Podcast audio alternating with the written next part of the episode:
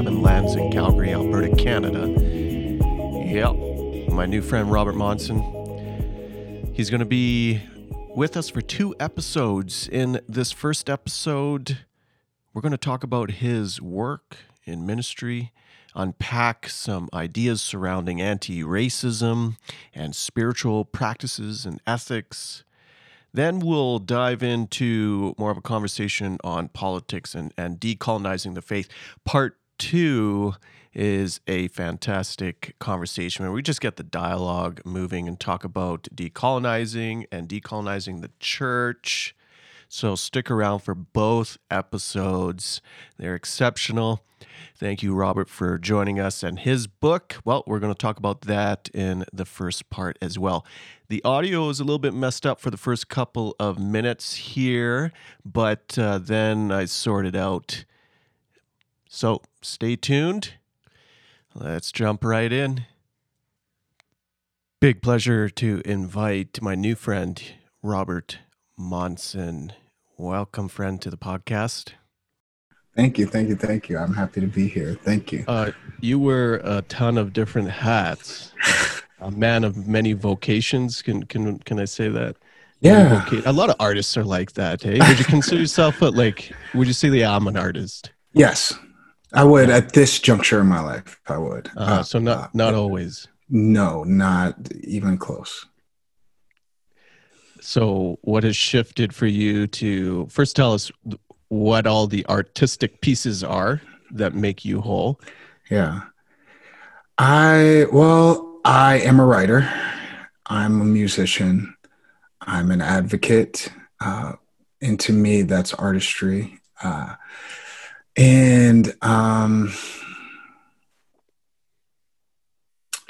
So writing, music, advocacy, those are kind of the things that I dance with.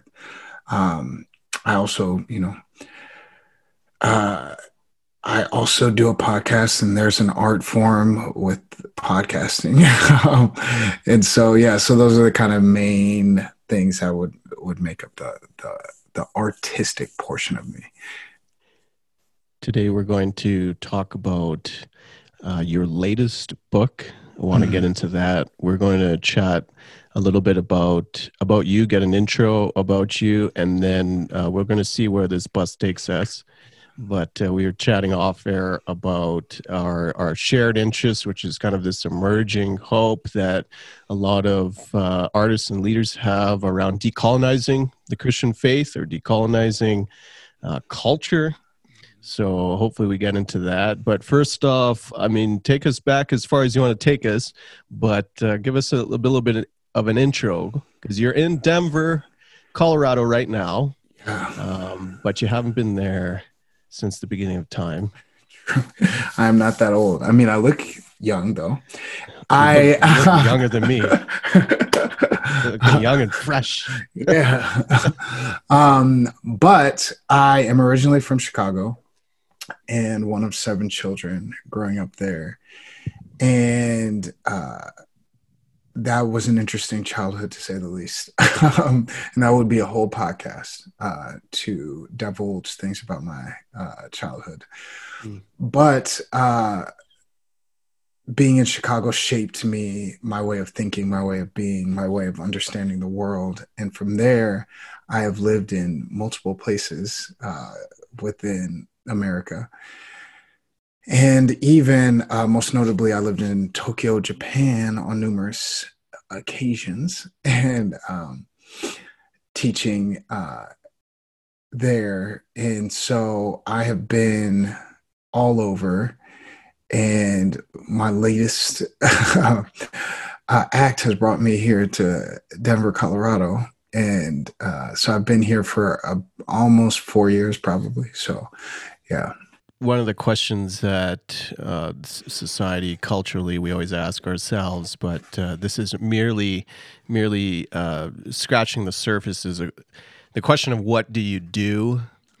I know you have a hand leading a ministry right now, and so tell the listeners a little bit about the story of it's campus related, isn't it?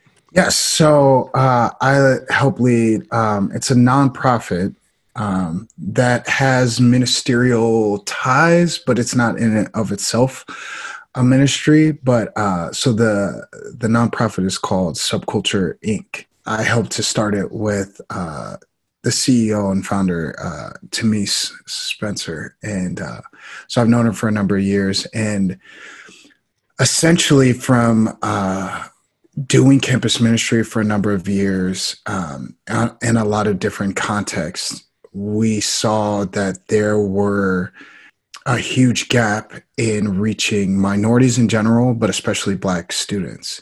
And so we found that the way that we minister to our white students and our Asian students, et cetera, had to be profoundly different than how we reached our Black students.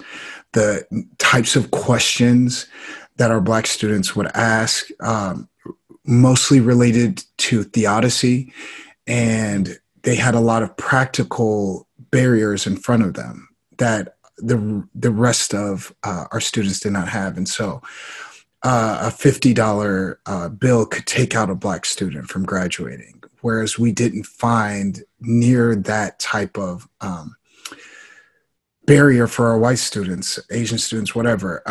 And so that was on the financial side. And then on the spiritual side, we found we weren't able to answer the questions that the practical grounding theology questions that Black students have. We didn't have people to point them to theologically because a lot of the people that shaped a lot of our material were white men. Not a lot. That was all that we were giving them.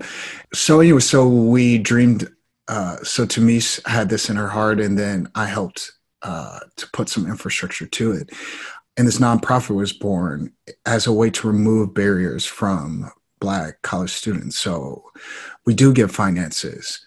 We do help shape content. I am mostly in the content division and oversee people there. And so we do podcasts, articles, et cetera, that reimagines theology, but that is relevant to people in the margins.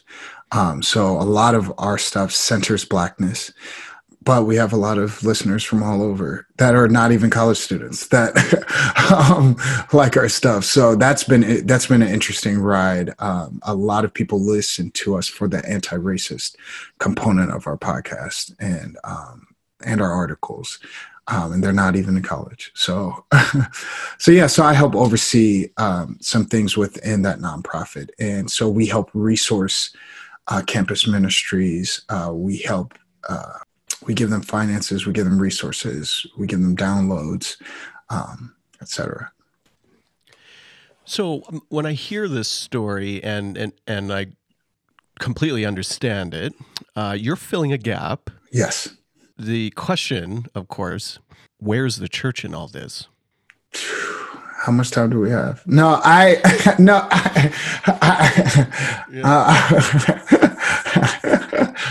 How did they miss the mark? Preface.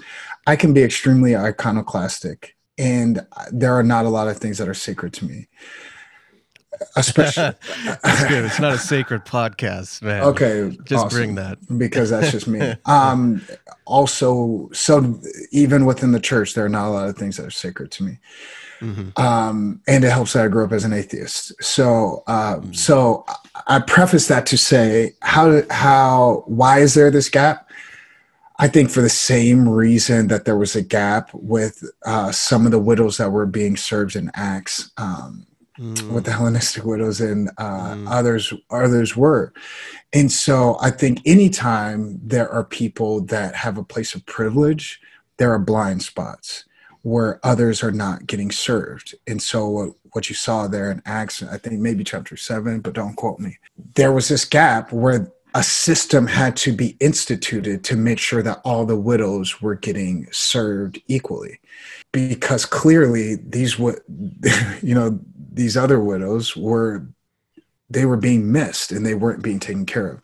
Similarly, in our day, because so much work is built towards centering white people and whiteness and a theology that is disembodied, that focuses on the spirit and not the flesh, then you have spiritual things that center white men, right? And so yeah, it's not surprising then to me that you could be on campus and invite people to a Bible study, but not realize, hey, these brothers got to eat.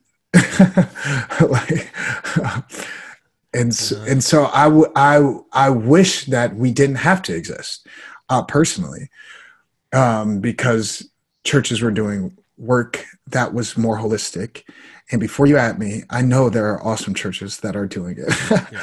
But let's be clear that if the overwhelming testimony was that churches were taking care of these Black students, we wouldn't need to be here. I love your callback all the way to the start. Why? I mean, we've been having this problem since the beginning in this Acts church, and how the apostles responded to those widows, as you are sharing about the centering of the dominant voice, was who they put in charge of taking over the distribution of wealth and food were the Hellenistic Jews. So they centered the minorities to do it for everyone as a total subversive DNA piece of that early church. Yes, precisely. I was just going to say it was also indicative, as you were sharing, of how, and you don't necessarily process this, how campuses are, and the ministries that serve campuses are centered very much through a specific lens, a dominant, like who has created this content in the past and has served and led and so forth historically. I've never processed it through that lens, but of course, like, who's been the dominant voice creating those pieces, those ministries, the content, and I love that. I think it's all throughout the Bible, right? You see where there isn't an approach to center others, you find there's a gap there. In Genesis 16, you see Hagar being overlooked, even though she was mistreated in a system that did not serve her. And her body was used, right? And so you fast forward to Genesis 21, she's still being overlooked to the point God has to show up to her twice and give her promises that resemble the promises that he gave to Abraham. But still to this day, Hagar's story is still not told. And so, which is interesting to me, and I have hypotheses about that. But she's a forgotten person, which is interesting to me because she's the first person to name God. Profound encounter she has with God, like, face to face, like So I agree with you. And we decenter her voice, her story, her name. We have a whole narrative of her people. Oh boy. Yeah. We could go all the way down that road. So this is not my context here, so I'll ask it for all the listeners asking it. I'll ask it for myself. Where's the Black church or ethnic churches in the mix of these types of ministries? There are certainly HBUs, Black universities, and is there not a connection point between church and some of their ethnic parishioners or congregations or students? I love that you brought that up. I would say there have been there is a connection there. I don't want to be overly idealistic about even the Black church, but I will say that for many students who go to predominantly white institutions or HBCUs, regardless, I see so many testimonies of people from their home church, grandmas and aunties in the faith, slipping them $20 every time they come back, or trying to take care of these like basic needs, right? And I see that, I've witnessed that. it's profoundly beautiful to me. That familial connection. Mm-hmm. I will also say that the context that birthed the Black church has, from its inception, made it have to fight wars on a lot of different sides. I'll say it that way. So what produced the Black church, the endurance, the beauty, the worship styles, also necessitated that it would be involved in fighting for Black survival in America, right? And out of Black churches, believers, civil rights movement was birthed, all different things, right? And so the very inception of Black faith necessitated that it fight for physical, actual survival, and being able to take care of one another, physically, practically, spiritually, emotionally. And time will tell if they've done all of those areas well. But I would say with having to fight on every side, I think it's so hard then for them they have a campus ministry division, you know, as well. It's like, man, what do you want from me? You know, like, we're trying to make sure Black people don't die in the streets. We're trying to feed the people. We're trying to combat white supremacy. Like, you know, we're doing, you know, if we could get a helping hand, we could, you know, because they often get blasted for not being more involved in missionary work as well. Abroad.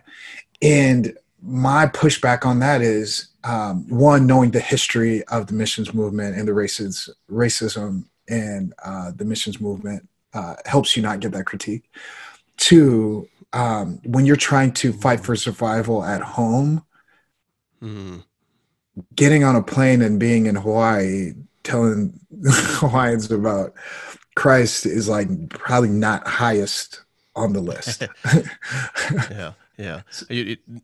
We just don't really have that colonizer blood in our veins, but maybe that's that doesn't explain everything. Truly. It brings up the reality that many of these ministries, and you think of campus ministry, and you also think about international work. Yes. That's work of privilege. Yes. Mm-hmm. That's the work of, you got to have a level of privilege underneath you to afford you the time, the money, the training, the support to accomplish some of these things. Yeah. It does. And we want to be able to have something that is in that gap, because you're right, it is a privilege. And it's a privilege for Black students to even go to college. I hate that it's still a privilege. I hate that. And so when these students hit campus, you know, how much can their churches support them? There are some churches doing awesome work in this regard, but there's too many battles to wage. And so hopefully through our work, we can help lighten the load some. But even ourselves, we don't have all the answers. We don't have unlimited resources. We would love to be able to give finances to every person that asks every time, but that is not a reality currently. So we're going to put all of the info in the show notes. Mm-hmm. One of the pieces now, as we switch gears in terms of content, the content that you have produced here is your devotional. And I remember seeing it. Did it come out spring, summer this year? It came out, kind of late fall. It came out. I've been working on it for a bit, but yeah. When I saw this book, there are not a lot of books out there that are covering both anti-racism and also subversively, ironically, pun intended, or ironically, pun intended, yes. It's not a pun. Yeah. Help me with the words. Anyways, also a devotion that is actively but subversively decolonizing the faith as well. Subversive Stillness, an anti-racist devotional for the everyday believer. How long were you working on this? I know from one writer to another, it's like, well, when this first started 6 years ago. I know, 15 years ago when I got the vision. No, I think it actually, in actuality, came together in a short amount of time, surprisingly. I first had the idea on a run in February, March. Of this year? Yes, of this year. And I think a lot when I run.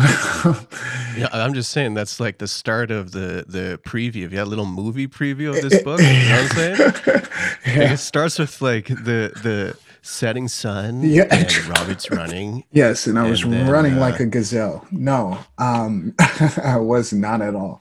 And so some light saxophone. Yeah, exactly. Man, I can picture this. I was feeling it. It was beautiful. Even So I had this thought around February, March, and kind of pushed it to the side and really started on thinking through it towards the end of March and April, and just kind of jumped in. And that's kind of how I am. And so really it came together. Actual sitting down came together within 2 months. That's props, man, because writers, as writers know, but the production of written material can happen fast if you have a lot of the power as the author to produce and publish. But if you have it in someone else's hands, that is so hard to do, to turn around a project, and a project of this quality that fast. So props, Rob. That's crazy, man. Thanks. And then it helps that Subculture had all of their resources within it to help that turnaround be that. So we have a graphic designer on staff. We have published print material before from within ourselves. So we've learned a lot, good and bad, from that process. So then it helped that we had a number of the resources with editing, with designing, and I didn't want to have to jump through hoops of somebody else's hoops to put my work out there. I just want whatever I want out there. Yeah, I feel that. Yeah. I feel that. You started to put this together, and the idea came prior to May 2020. Yeah. What was the catalyst? Because let's be frank, anti-racist stuff right now is hot. Like, it's hot. You know what I'm saying? But you were putting together, like, these ideas came obviously on the heels of, and you're an activist, and you're in this. This is your voice. This is your call, right? Yeah. But this was not a production. This is not like a John Hagee or a Rick Warren, just, you know, or an N.T. Wright when the pandemic hit, and somehow they're pumping out books on pandemics months later. You're like, wow. No. How would y'all do that? You write fast. You also have a team of writers behind you. True. Yeah. This is a product that came out just prior to that inbreaking. Yeah, I would say for me, kind of the catalyst for me, I'm deeply contemplative. I'm deeply prayerful. And that kind of fuels a lot of my actions, activism, thoughts, what I say and what I don't say. Mm-hmm. And so for me, I had been noticing for a while, anti-racism had been really popular. Yeah. But I was finding elements missing, right? So there's these strands within anti-racist work, or even deconstruction work. I know that's a term that's out there. I have lots of thoughts on both movements, both anti-racism and deconstruction. But what I would say as a flaw with both that I have found was, there wasn't a lot of talk of how to ground things in spiritual ethics and practices. Yeah. So either we're busting everything up, which again, I'm iconoclastic, so I'm cool with the busting. Yeah. But we're not necessarily giving a vision for rebuilding. Uh-huh. Yeah. And yeah. I think that that is vital in the work, both of deconstruction and anti-racist work. Yes. Yes. Or we're doing work that centers white people. And so we're talking about things through the lens of whiteness and white America, white, you know, white thoughts, white conservative thoughts. Yes.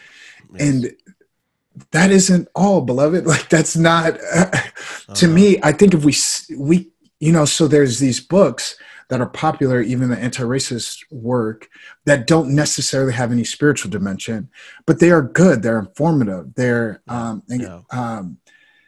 but I found they were either informative in helping white people, or they were, actually, that's pretty much it. Actually, right now, there were black people writing on it that weren't necessarily trying to inform white people. They're just like, "Hey, this sucks," and I'm also cool with that too. It's incomplete. Yeah. I think you have a more holistic approach, and it's so funny that you point out those two pieces, because as I think about what are the most popular books right now, I'll use a Canadian context, but the most popular books in the Canadian context surrounding the theme of anti-racism, it would be Candy. Yeah. Yeah. Right. And so there's your Black Voice. And then what's Robin DiAngelo's book? Whiteness something. White Fragility. Whiteness? White Fragility. White Fragility. And that's the centering the white narrative example. Yeah. Right there. The two top examples. The two top examples. Exactly what you said. And I feel like I wanted something that, you know, I searched for it originally. Is there something that can ground this ethic into everyday life?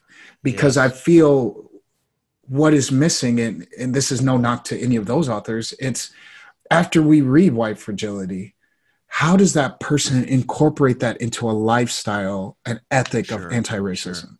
Sure. When we read Kendi and he has astute observations, how does one make this a life ethic? Or what I typically see is people go from book to book to book, and they're well versed in all of the top anti-racist books. Mm-hmm. But then I look at their life, and where's your embodied activity surrounding the things you're still reading? Racist, bro. You still don't listen when black people talk. You still talk over black people. You still center whiteness. You still don't give money. So then. But great, but your library is lit. yeah. Oh, shucks. Oh, there's a lot of white folks there that. Oh, right. There's no video. It just did like the hairs standing on the back of your neck. Yeah. Well, let's talk about this book here, because when I saw it come out, it's for those exact. That's the selling point right there, Robert. Man. The selling point that, not the whiteness part, man. No. Is that you're filling a gap here in terms of the embodied, the activity, the actions. What are you going to do in response to the things that you're learning? Mm-hmm. And for not all, but for many marginalized people, Christians of color.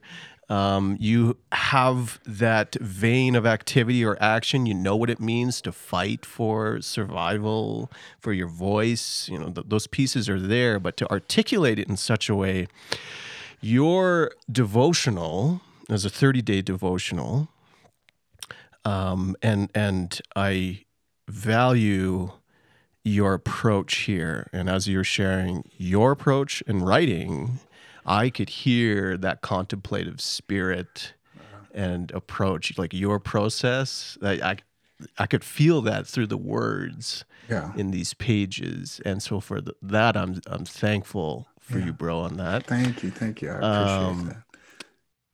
These are every devotional that and devotionals are hot too. It's like anti-racism and devotional, like double hotness. Every devotion I read, though, I'm like, that's too long. You can't do it in 30 days. Like, You can't. Now, that might have been the approach of the commitment to the spiritual exercise here, but there is so much, to use the term, meat to chew on here that you have to, and maybe I'm just slow, but you have to just sit with some of the truths and the calls to actions that you have and dwell in the moment and the moments and the time to process this through your body. 30 days. I love how you laid this out in your themes. I'm just looking at the table of contents here. Each 4 weeks, 4 themes. Each day had a simple idea to pull out. Each day has an action item too as well. This is damn near genius. Tell me about the layers and the elements that you've placed in each day here. Yeah, so let me read this sentence and answer your question. So I wrote, in the closing, I said, this project was crafted in a way that would integrate your spirit, soul, and body to create a life that incorporates anti-racism. And so for me, I hate devotionals, if I'm honest. I am not a fan. The 365 days, and to me, so typically in a devotional, sorry if everyone who loves devotionals, bless y'all. I think everyone's looking for fresh devotionals, actually. I think that's what it is. And like, they're 365 days, and typically there's a scripture. You think upon it in your heart really quick. What does it mean to you? I'm going to tell you what it means to you. Now pray this prayer with me, and that's literally every devotional ever. Right. And, it just depends on how you approach that, so here's a scripture. I'm going to tell you what it means. Think in your heart. Now do, now pray this prayer so that truth can become evident. So, for me, when I created this, there's a couple layers. For me, I centered the margins. So I wanted to quote people that you would not find in devotionals. So hence you have Tupac Shakur, who's in here. Different Malcolm X is in here. That's typically not a hero of the faith. In different ones, there are different indigenous authors that I was intentional about quoting, etc. I intentionally quoted a lot of women. And so from there, so instead of there being a psalm typically, right, that you think in your heart, I wanted to give thoughts and quotes from human beings or songs. And they might not necessarily be Christian songs, but the thought was, can you see the beauty of God in this offering that I'm giving to you on this day? And each week has a theme, but each day I give you something different. There may be a psalm in there, but there may be a psalm, and then there might be a quote from a movie. And can you see the nuggets within this movie? Can you see the beauty of God? Can you see what this reflects about the given theme related to anti-racism? So I tried to cake all of these things in there because I wanted that part of having an ethic of anti-racism is being able to interact with people on the margins in ways that you see the dignity and the beauty within. So from the quotes that I'm making you wrestle with, to the prompts that I'm making you do, to even some of them, I'm asking you to look up bloody history, which that doesn't happen in devotionals. It's like usually like I get my 5 minutes, Jesus loves me. No, okay, this week you're studying atrocities related to indigenous people. And I want you to sit with that. And I don't want you to run away. I don't want you to, you're going to sit with that, or you're going to do this about that. And I'm hoping that people will be able to do this throughout the year and have different focus points for themselves. You know, that was the biggest reason why I layered things in this kind of almost like blanket in this web to force people into uncomfortability. The target reader that you picture in your mind for this book, who is that? It's interesting. Originally, I thought white people. As I wrote and as I constructed things, my vision expanded because I realized that I was not being anti-racist by having that as my target audience. Because I realized if I'm going to center whiteness, even if how I approach this, yeah, I'm literally doing the opposite of what I'm asking them. So I'm like, no, that's off the table. I have a multicolored lens when I'm creating this content. Yeah. And my hopes are that I wrote it in a way, hopefully, that whether you're different ethnic group, different age groups would be able to engage with this. That's my hope. Time will tell if that's the truth. But I didn't write it to line my own pockets because I did it through subculture, right? So I could have sold it to someone else, but I wanted a lot of different people to see this, interact with this, and the proceeds of this are benefiting the work that I do currently, yeah, right? So, yeah. You'll have to get a white woman on Twitter with a lot of followers to retweet this out to then... bestseller. Yeah, bestseller. Hallelujah. But don't tell her that you didn't center the white voice in it. Yeah. Maybe that's going to go for you, right? Hallelujah. Any day now. Any day. That's a real thing though, right? Truly. There's a lot of white women on Twitter, Christian women who have used their platforms to lift up writers of color. Yes. Yes. And I see that. Beth Moore is an example that I've seen in present day, who really does a lot of work in lifting up people of color and their voices. So I see that often. There's a lot. Of course, there's a lot. Big voice. They had a TV show. Jen Hatmaker. Yes. Was big behind Austin Brown. Yeah. Yes. Which is amazing. Yeah. Yeah. Yeah. Gonna end off right there with the first part of a two-part series with Robert Monson. We're going to dive in and continue this conversation about decolonizing the church. And there's some really cool ideas and pictures of a hope to come when it comes to community and reimagining what community can look like in this age to come. So stick around.